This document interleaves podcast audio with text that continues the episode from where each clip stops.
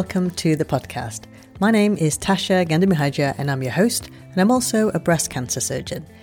In this podcast, I talk to people who are experts in the field of medicine, surgery, as well as the health and wellness space. I also share stories of those who have been affected by breast cancer. Thank you so much for joining me. Now, today's episode is going to be a little bit different. As we are approaching the end of 2020, which we can all agree it has been a year like no other year, I thought I'd share with you the five things that I have learnt um, throughout this year that has completely inspired me, completely changed um, the way I see the world, I see people. And uh, this has, in fact, filled me with hope for the coming year that is 2021. So 2020 has been an incredibly challenging year for all of us. And the first thing that I've learned from this year is that people are highly adaptable. And what I mean by that is the pandemic came out of nowhere and it affected how we live, how we work, how we love, how we um, maintain relationships. It it's just been a complete curveball, and um, despite that, we have adapted and we have made it work. And this is particularly true for myself in the workplace because the health service had to reconfigure itself in a way that has never been known before. We have never had a pandemic to contend with. We have never had to reconfigure the service in such a massive scale to ensure that we continue to look after the patients that we already have, um, as well as having to look after uh, patients who unfortunately contracted COVID 19 and had to be admitted to hospital. We heard about a rumor of a virus around February time, and in by the end of March, the UK was in complete lockdown. And I remember this because I was actually on annual leave, and my annual leave became a lockdown holiday. I couldn't go anywhere, and by the time I returned to work, the workplace had changed significantly. The hospital was slowly but surely becoming overwhelmed by people who unfortunately contracted COVID 19 virus. ITU beds slowly became full. And yeah, we were really, really struggling. So, what did this mean? Well, more staff were needed to look after the sick. And we needed more nurses, we needed more doctors. Nurses were redeployed from areas where there was lower demand to areas that was higher demand. Retired doctors were asked to come back to help out. So all hands were on deck. And you know what? Most people were very happy to do so because at time of need, everybody would rally around and do what they can. And that was amazing. The other thing that we had to adapt to was to wear PPE. And you know, that was quite difficult to begin with because we had to wear a mask, apron and gloves when we see patients every single time. So in between patients, we would take off our apron and gloves whilst keeping the mask on. You know, obviously we would wash our hands, but say we would be seeing, I don't know, you know, 10 to 15 to 20 patients in the clinic. Every single time we would have to do that. And that was a very challenging thing to do to begin with. You know, it's not ideal to wear masks anyway when you see uh, patients because it's very, um, it's very sterile. You know, you can't see your emotions, and it can be intimidating if you if you're coming to a clinic with a worry and you're greeted with somebody in a mask and goggles and apron and gloves. Um, that that's I'm sure not a very it's not a very nice way to be greeted. And yet we had to do that. And that was something uh, we needed to get used to. Another reason why, or I've learned that we are highly adaptable is how we adopted remote working. And, you know, I'm sure you are now very, or most of you are now very versed with how to use Zoom and other remote uh, working softwares like Microsoft Teams. Uh, but, you know, at the start of the pandemic, most of us would not have even heard of Zoom. And remote working was definitely something we needed to get used to. at the start of the pandemic, we needed to make sure that we knew how to work the software. Face to face meetings didn't happen. And meetings that we would normally have every week, such as the multidisciplinary team meeting, was held remotely. So we would all be scattered around the department in different rooms um, individually, and we'd be talking to each other via um, a remote working software. And that was really weird and very different, but yet we had to adapt. And you know, it worked, although it was quite difficult to begin with. There were a few glitches and, you know, like all tech, you always find glitches and things that can go wrong. But um, it's something that we're we're very used to now, and you know, I think remote working is something that may stay for some of us, and yeah, for you know, for a lot of us, remote working has become the norm, and um, that's something that we had to get used to quite quickly. So yeah, um, the first thing that I've found throughout this year, what I learned throughout this year was that people are highly adaptable. The second lesson I learned was that people who work in the healthcare sector are truly amazing. And this is not because I'm one of them, um, far from it, but it, you know, so many people work in the healthcare sector from hospitals to care homes to residential homes. And, you know, there's a variety of people who work in it from, from porters to cooks to cleaners to administrative staff to doctors, nurses, secretaries, lab workers, people who work in theatres. You know, there's just so many and too many to mention, really. But I have to say, I, I felt immense pride. And I was so, I have been so proud to be part of the healthcare sector throughout this year because, you know, it has been an incredibly difficult year for all of us, but especially in the healthcare sector where we have really felt the, uh, the, the strain and the struggles and the challenges. And yet every day people will turn up to work as if it's a normal day. And there's the the threat of a virus around us constantly. You know, uh, lots of people are working at the, the front end of this pandemic. And to me, these healthcare workers are absolute heroes. They go to work, they make sacrifices, they put their lives at risk to help others. And yeah, they're absolutely, absolutely amazing.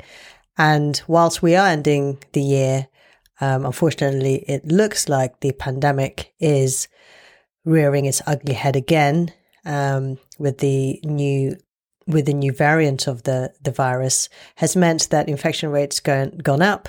Um, hospital admissions are definitely going up, and, and this at this moment of recording, which is the end of December, I think we are already surpassing the numbers of admissions um, compared to the start of the pandemic in spring. So this increase in, in admissions to hospitals, uh, the fact that hospitals are already becoming overwhelmed, um, you know, the the there's a swathe of healthcare workers who um, themselves have lost loved ones, um, themselves have been sick, um, and yet they will still continue to work. So yes, I have to say that the healthcare profession has been truly, truly amazing. The third lesson I've learned this year is that people can be so kind. The kindness of strangers uh, that has been truly amazing. And, you know, we've all seen this through the pandemic, actually. Many people would reach out to strangers and do the most amazing and touching things for each other. And that has really touched me.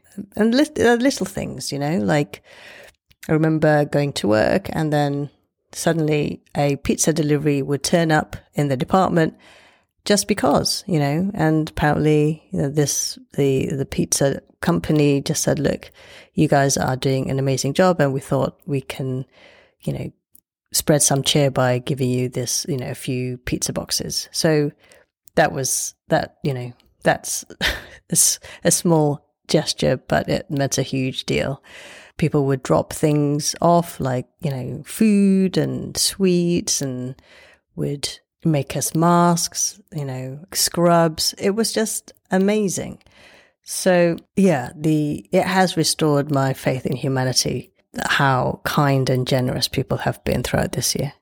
The fourth thing that I've learned this year is that people are amazingly resilient. This has been a very tough year and we know people who have lost loved ones, who have lost um, members of families, colleagues, friends, jobs, livelihoods, and the repercussions of this um, pandemic and this year will continue for many, many years to come.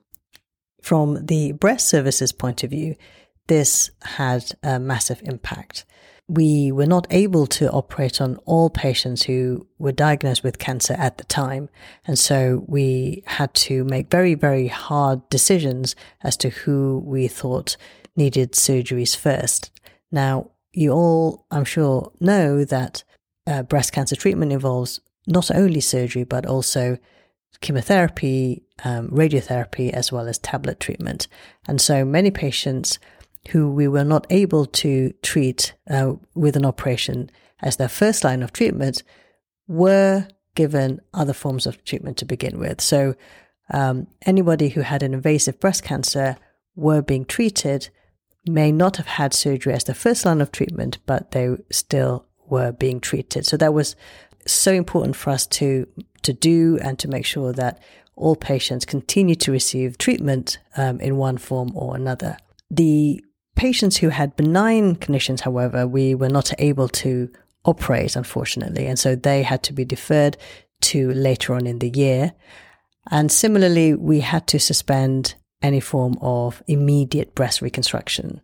So anybody who had been recommended to have a mastectomy as part of their cancer treatment and wanted an immediate breast reconstruction, whether that be an implant based reconstruction or an autologous based reconstruction, unfortunately, we were not able to offer that to them. And this would have been, you know, a huge blow for anybody who wanted an immediate breast reconstruction. So they had to have a simple mastectomy and then wait for a delayed reconstruction later on. I know that some patients who were receiving chemotherapy treatment had to have their treatment modified in some way. Many, many trials that were going on that had to be suspended. So it, you know, it was a really, really tough time for many, many patients who were receiving some form of treatment or who were diagnosed with a cancer diagnosis, but when wasn't able to receive the treatment that they needed in a timely manner. And it was, it must, you know, it was devastating. It was really, really hard. It was hard on the it was hard on us, the healthcare professionals who had to make these decisions, but more importantly, it was harder for those who were affected. And this must have been really, really hard for um, treatments to be changed, for treatments to be um, deferred, for treatments to be suspended. Must have been very, very difficult. And and the amount of strength and resilience that uh, was on show was absolutely amazing. And we also know of staff members, patients who've lost their loved ones, lost their colleagues, family members, lost livelihoods, um, and the amount of suffering that this COVID 19 pandemic has inflicted on so many of us has been absolutely immense and and you hear, you know, heartbreaking stories of people not being able to attend funerals of their loved ones, um, attending the hospital when their loved ones uh, were in ITU, and to be there during their last um, few days. It's just heartbreaking. And the amount, as I said, the amount of strength and resilience and fortitude that people have expressed is um, absolutely astounding. The fifth lesson that I've learned this year is how people can be resourceful when there is a common aim. And I specifically use the example of the race to get the COVID 19 vaccine for this. So, the development of a vaccine normally takes about 10 years. And the reason why it normally takes so long is because there are a number of phases you need to do to eventually get the vaccine approved. Not only that, but you also need many participants and many volunteers to participate in the trial. And of course, there was a huge amount of urgency to get this vaccine because that was the only way out from this pandemic. Of course, there is the track and trace, but complementing that with a vaccine, we would be home and dry. And the fact that the the first UK approved vaccine for COVID 19 virus, which was the BioNTech Pfizer vaccine, um, took 10 months from the moment of conception to being approved by the health regulator in the UK. And that is absolutely mind blowing. 10 months normally takes about 10 years. And, you know, and obviously since then, of course, there are other vaccines um, that have been developed. There's the Moderna vaccine, there's the Oxford vaccine, and you know, uh, data as of December 2020, data um, has come out to show that they are effective in um, preventing infection. And um, as of today, which is the end of December, nearly, um, we're still awaiting approval of the Oxford vaccine, which I think is just a matter of time. In the UK, the vaccination uh, program has started and it is targeting those that are most vulnerable. And that includes the over 80s, uh, residents of care homes, as well as their staff, and then, you know, healthcare professions, and then uh, it will uh, roll out to, to the masses. But the fact that a collective effort of amazing scientists from all around the world who had a common aim, which is to get a vaccine for this virus, has yielded, you know, more than three vaccines, which hopefully can end this pandemic. Maybe in the summer of 2021, we'll have some form of normality. And yep, okay, it's not, you know, it's not around the corner, but it still means that we can see the light at the end of this very long, very windy tunnel. And for that, you know, I am just so amazed and so thankful. And this really has shown to me that uh, people can be so resourceful when there is a common aim. So, those were a few of the things I have observed and learnt from the past year.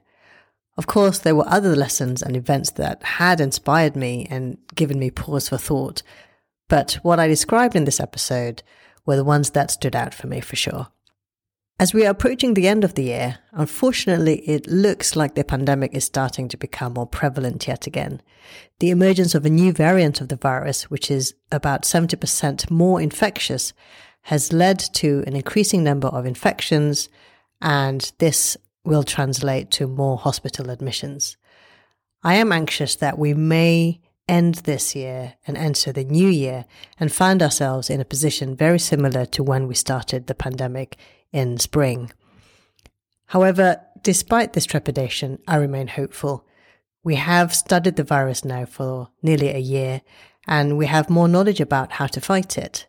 We have a wider selection of drugs that we can use and we also have the vaccine. Yes, the vaccine at the moment, well, in the UK anyway, is reserved for those who are deemed at highest risk. And at the moment, that's those who are over 80, care home residents and their staff, and also frontline healthcare workers. Hopefully, mass vaccination will roll out soon, and especially when the Oxford vaccine gets approved, which I'm sure will be very soon, then mass vaccination will become more attainable. And on that note, let's look towards 2021 with great hope. If you haven't done so already, do hit that subscribe button so all the new episodes in the future will go straight into your podcasting app of choice. And I have to say, I've got amazing interviews lined up already for you. So I don't want you to miss those. And if you have a spare few moments, then I'd be grateful if you could leave a rating and review on Apple Podcast.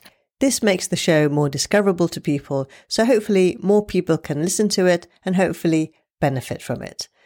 Also, if you want to check out the show notes, then do head over to www.mybreastmyhealth.com forward slash episode 24.